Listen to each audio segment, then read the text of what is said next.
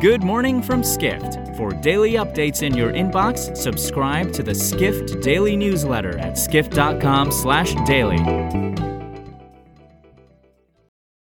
It's Tuesday, December 13th, 2022.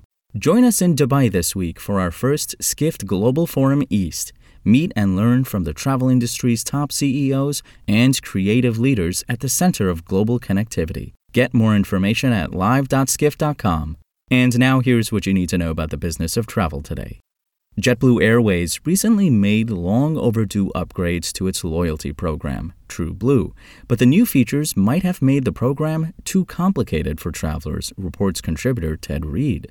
TrueBlue's first upgrades since 2012 include more Mosaic programs for elite flyers and a new system of mileage accumulation named Tiles. A JetBlue spokesperson also said consumers will be able to accumulate points for total spending and not just for flights on the airline. Reed writes that JetBlue is following the example of carriers like American Airlines that have modified their loyalty programs to accommodate more non airline spending. However, Reed notes that loyalty program experts are debating if TrueBlue's updates have made it too complex for consumers. One travel marketing executive said most airline loyalty programs have become very complicated, adding that JetBlue having four mosaic tiers instead of one seems excessive.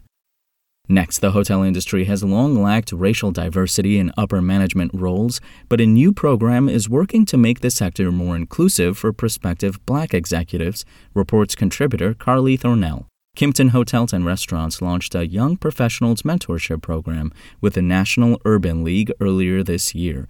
It's part of Kimpton's Black Lives Matter Act to Action initiative, which aims to increase leadership opportunities for employees of color.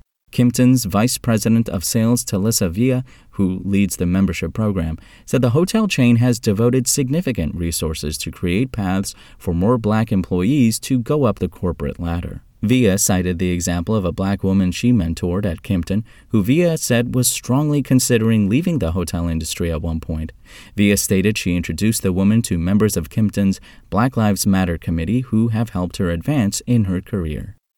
Finally, the vacation rental industry believes it's making inroads in attracting more direct bookings, but a new survey of property managers and individual hosts revealed that's not exactly the case, reports executive editor Dennis Schaal. Direct bookings and referrals represented about 19% of vacation rental reservations in 2022. That's according to a survey of 375 property managers and individual hosts by vacation rental management software company Hostfully. The figure is a drop from the percentages recorded in both 2020 and 2021. However, managers with more than 100 properties in their portfolios reported a much higher percentage of direct bookings than those who manage fewer than five properties. For more travel stories and deep dives into the latest trends, head to skift.com. To find these stories and more insight into the business of travel, subscribe to the Skift Daily newsletter at